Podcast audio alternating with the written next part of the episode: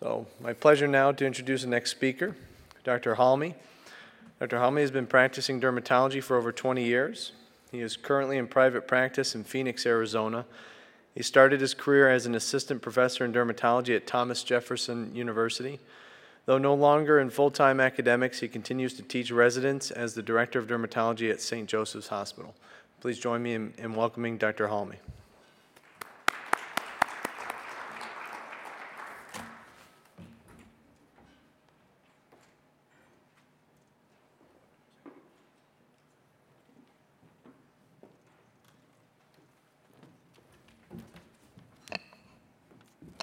Works. Testing, testing. Hello. Thank you. I'd like to thank the Society again uh, for inviting me here, and I'd like to thank you all for being here as well this morning. Just curious, uh, how many folks use laser once in a while in their practice? How many folks refer patients to lasers once in a while? How many people stumbled in the wrong room and thought this was a timeshare presentation? No? Sorry, okay. Oh, it's next door. All right, so lasers are cool. I mean, uh, all these people with their cool lasers have one guy to thank. This guy, Albert Einstein, in 1918, who first came up with the theory that if you could make stimulated emission of radiation, you could make a laser beam. It wasn't until 1960 that actually a laser was first made by uh, Maiman. So basically, laser is light. It's light with three particular characteristics. First characteristic, it's monochromatic. It's one single wavelength. Sometimes actually it's a small range of wavelengths. It's collimated, which means the beam goes in all the laser, um, all the wavelengths go in the same direction. And it's coherent, meaning that all the sinusoidal wavelength curves are all in sync. So it's laser that's monochromatic, collimated, and coherent.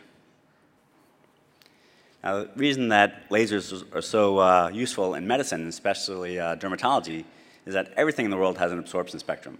Everything absorbs different wavelengths of light at different preferences. The main chromophores in the skin are water, melanin, and hemoglobin.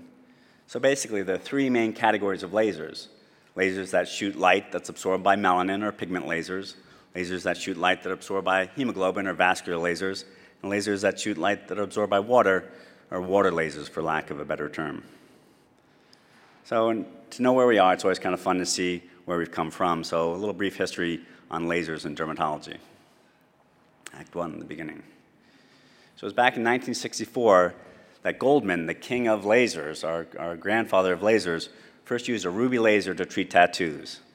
And he picked the right wavelength. 694 is a good wavelength for tattoo ink, but unfortunately, it was a continuous wave laser, and that type of laser was able to pass heat to its neighbors. So that was kind of shelved. It didn't work too well for tattoos. The analogy was if you had a smart bomb that knew where the bad guy was, and it could go right to the bad guy, but if it was a nuclear device, it would kind of destroy the whole city, and that's really not what you want. Another early laser was the argon laser, continuous wave. It was targeting hemoglobin. Again, the same kind of problem. Yeah, it hit the target, but it also had all this non-specific heat, so it caused scarring. So it was tried, it worked sometimes, but really wasn't a great tool for treating things like hemangioma, uh, port wine stains. Another earlier laser was the CO2 laser. It's a water laser.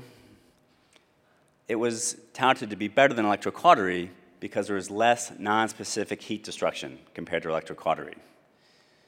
For example, if this was a bump or a wart, and you took an electrocautery device and you're the best electrocautery surgeon in the world, and at that visit the bump was completely flat to the skin, well, if you had the patient come back three days later, this is the amount of uh, necrosis you'd have. You didn't know it at the time, but you're heating that deep layer of skin, which caused necrosis.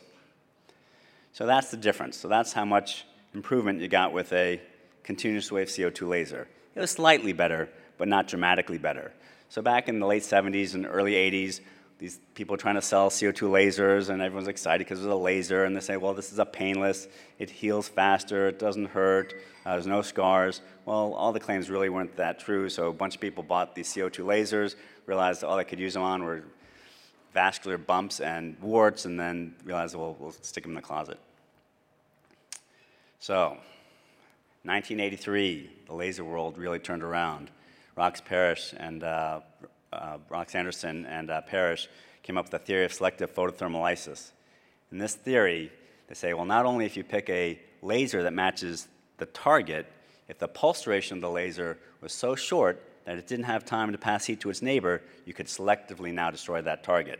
To use the same analogy, if you had the smart bomb that found the crook, but it just destroyed him and nothing else, you could now destroy that target selectively.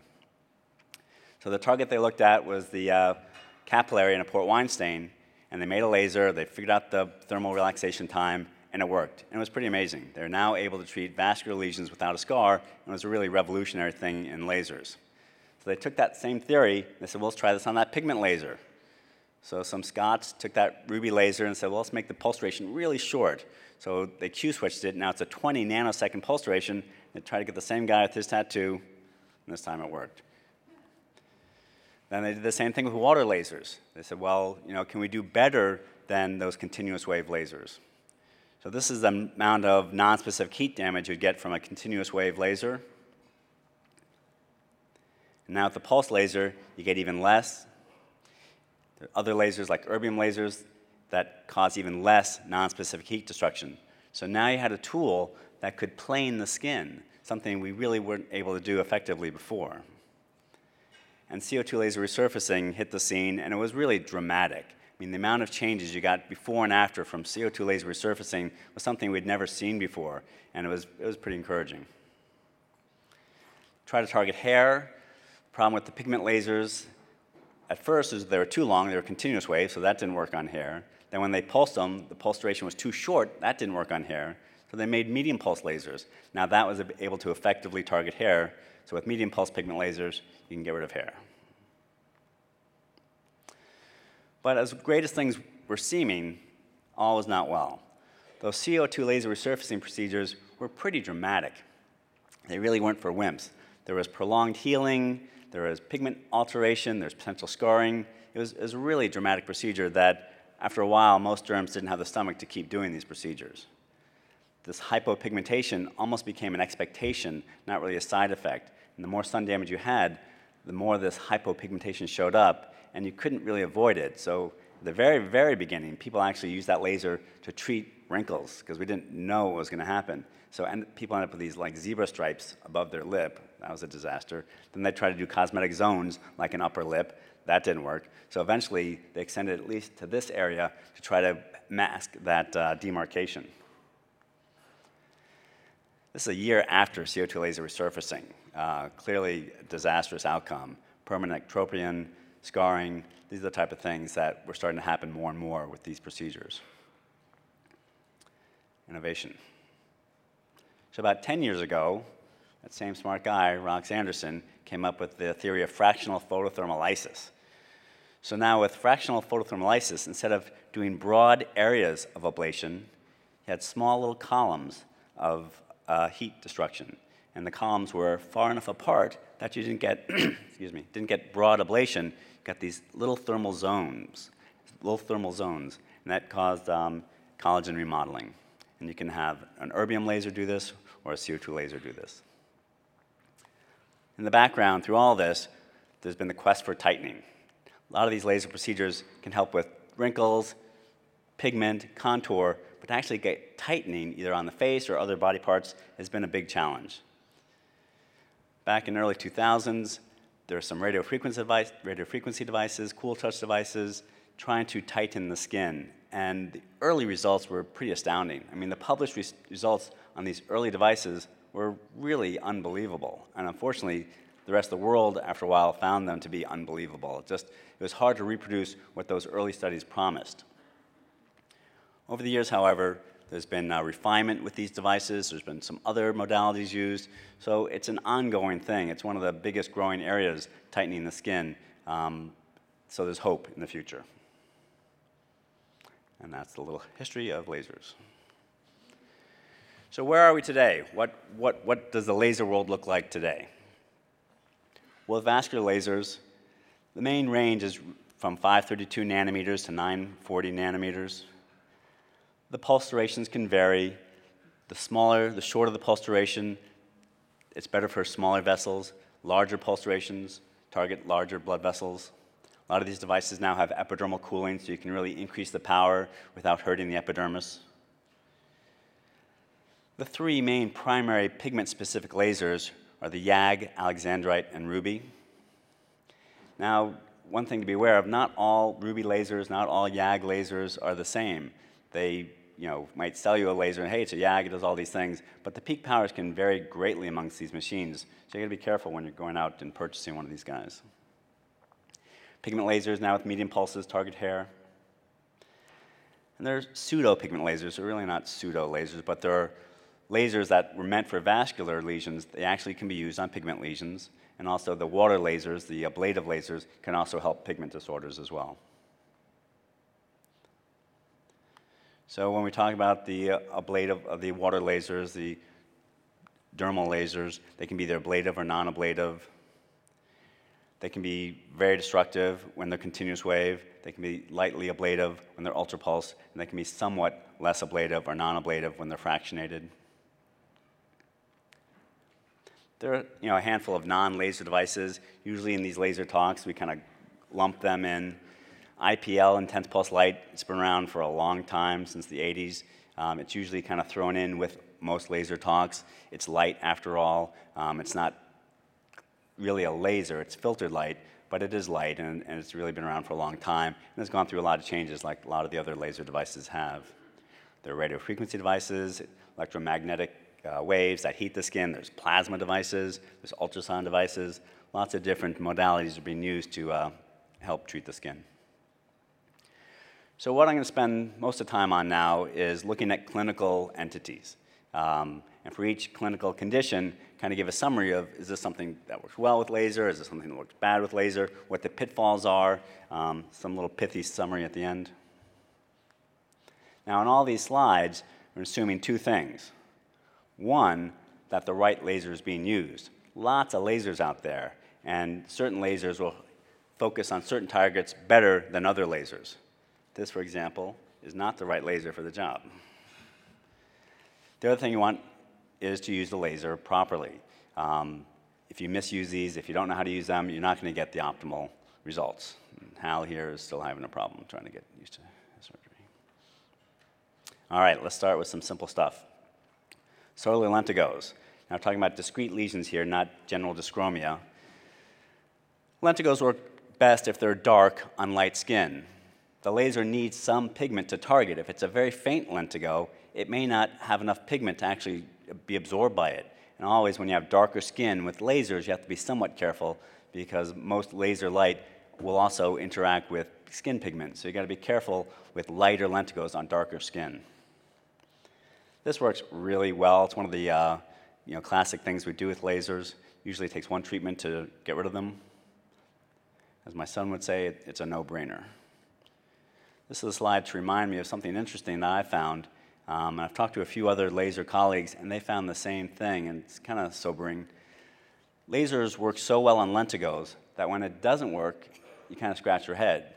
So over the years, and I remember the first case was probably about 15 years ago, treated a lentigo, simple lentigo, and it came back. So zapped it with a different laser, and it came back. And it was kind of weird. It's like, well, these usually go away. And it looked less suspicious than this thing. It was just a even brown patch that I can't imagine thinking anything else but a lentigo. So I biopsied it, and it was a melanoma. And I've had that happen about five times, which is a little scary because these, I mean, these lesions look totally benign and a couple other colleagues, if they've had the same, same um, thing happen to them, where they've seen these totally benign lentigos, benign looking lentigos, recur after laser, and they biopsy them the melanoma. So it's a little, little pearl. It's gotten to the point now where I am less apt to biopsy a ordinary looking lentigo if it, uh, if it really recurs quickly after laser. Here's a typical uh, patient with all of her lentigos, and that's after one treatment. So it's a pretty pretty neat, very simple device. Uh, for discrete lentigos, pigment-specific lasers do a great job. Dyschromia. I'm not talking about melasma here. We'll talk about that in a second. Success rate is variable. Um, you can use pigment-specific lasers, but actually the non-pigment-specific lasers, something like a fractionated laser, an IPL, um, those do somewhat better when it's general dyschromia.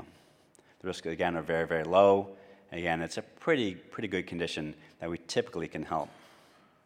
This is not my patient. It's a Fraxel patient of another doctor. Here's some dyschromia. And that's the type of thing we hope to achieve. The problem is it's, it isn't 100%. There's some patients, for whatever reason, their dyschromia just doesn't respond quite so well to a fractionated laser or an IPL. This is a special type of dyschromia. This is a Minocin pigmentation, and these do very well with laser, especially the pigment-specific lasers. And here, here she is after, her, um, after a couple treatments. Melasma. Laser is not really the best tool for melasma. Um, really ought to try bleaching creams, whatever combinations, whatever strengths you can do to uh, treat melasma. There are you know, a variety of lasers out there that can try to help melasma. And again, um, some of these lasers are pigment specific, so you've got to be careful with darker skin. Some of them aren't pigment specific, but anytime you use a laser, pretty much, there's going to be inflammation. And as we know, patients with darker skin react, you know, sometimes badly to inflammation no matter what the source. So oftentimes there can be prolonged hyperpigmentation. The good news is the hyperpigmentation that comes from a laser almost always goes away. Success rate is variable. I mean, it might be able to improve or eliminate melasma, but, but the big, big problem is it comes back it, it always comes back. We cannot stop someone from getting melasma. We know that sun protection is very, very important, but even in the best circumstances, the melasma is going to come back. 10 years ago or so, when Fraxel hit the scene, it was going to be the new laser for melasma, and everyone's very excited about it. And um, after about five or six years, the people who give these talks, you were saying, you know, it comes back. So it can be frustrating for a patient to pay, you know, quite a bit of money to have a laser procedure done. Looks great for two months and then comes right back. So again, I don't think melasma is a great target for lasers, but it is an option for patients, you know, especially if they're desperate.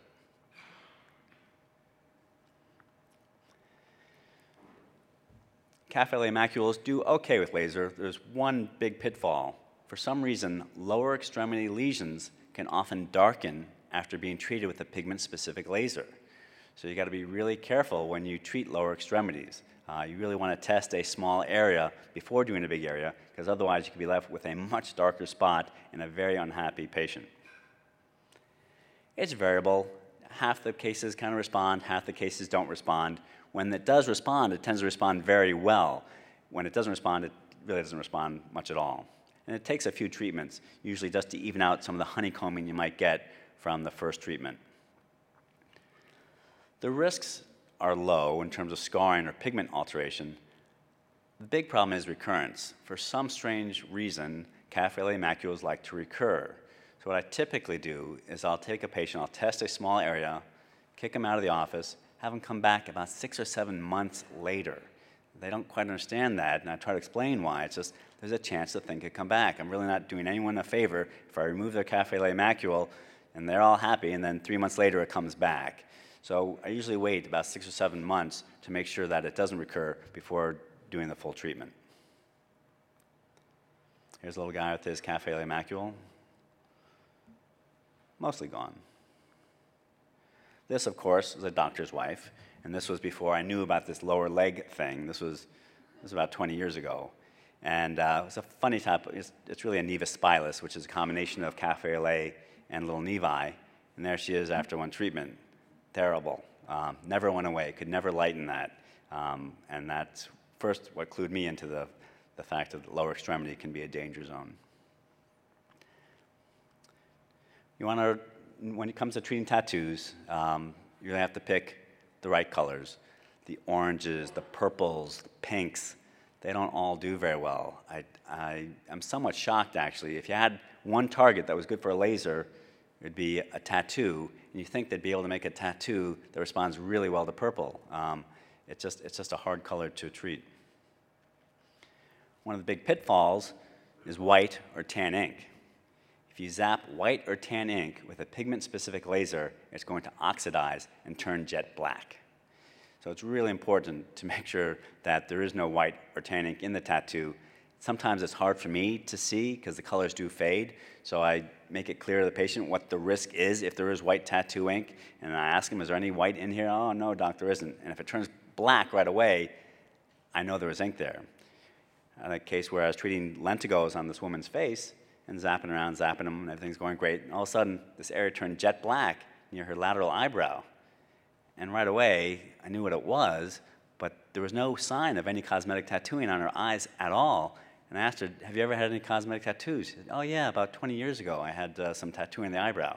So even though you couldn't visibly see the tattooing on the eyebrow, it was still there, and the laser made it jet black, not the kind of outcome you want. So now I make a rule whenever I'm doing lentigos around the forehead or near the eyes, ask a patient if they've had any cosmetic tattooing. Tat- tattoos work pretty well. Uh, amateur tattoos, even though they're deeper in general than professional tattoos, the density is less. So they tend to respond much better than professional tattoos. And they can sometimes go away with one or two treatments. Sometimes it takes eight or 10 treatments. It's very variable. I actually stopped trying to predict for patients how many sessions it could take because I've been dead wrong on either side of the coin. So I just tell them, well, it's this broad range, and we go from there. Probably the biggest risk of the procedure is that you could do a half dozen procedures, and all of a sudden it's not improving anymore. Now they got this smudgy tattoo on their arm. You know, instead of this pristine, you know, panther, now they got this blob of smudge, and they're stuck with it. And in doing all these kind of procedures, I, am I try to be very upfront and almost pessimistic sometimes about the expectations. Um, to try to, you know, sugarcoat things and say, oh, it's great, come on in, we'll zap it you know, it's going to lead you down a very bad path. So I make it very clear that one of the worst risks is we could go through this, you could spend a lot of money and end up with smudge on your arm. And that is true for any color. Even the, the best colors, the blues, the blacks, amateur tattoos, they can sometimes not respond for whatever reason. Hypopigmentation, kind of common. Um, it's not unusual to get little mottled hypopigmentation when all is said and done. Some sun exposure usually evens it out a bit usually not to the extent where patients are unhappy with it. They're very happy not to have a tattoo there. Scarring is possible, it's not very common. There's certain areas that are more likely, especially the ankle. That's kind of a danger zone. It's really common for ankles to give some type of texture change there, and, patients should be warned. So it's pretty, you know, neat technology, good results if you have, uh, if you're treating the right colors. Here's a tattoo, professional tattoo, after about six treatments. You can see this was a ruby laser, so the red is not uh, treated very well with ruby.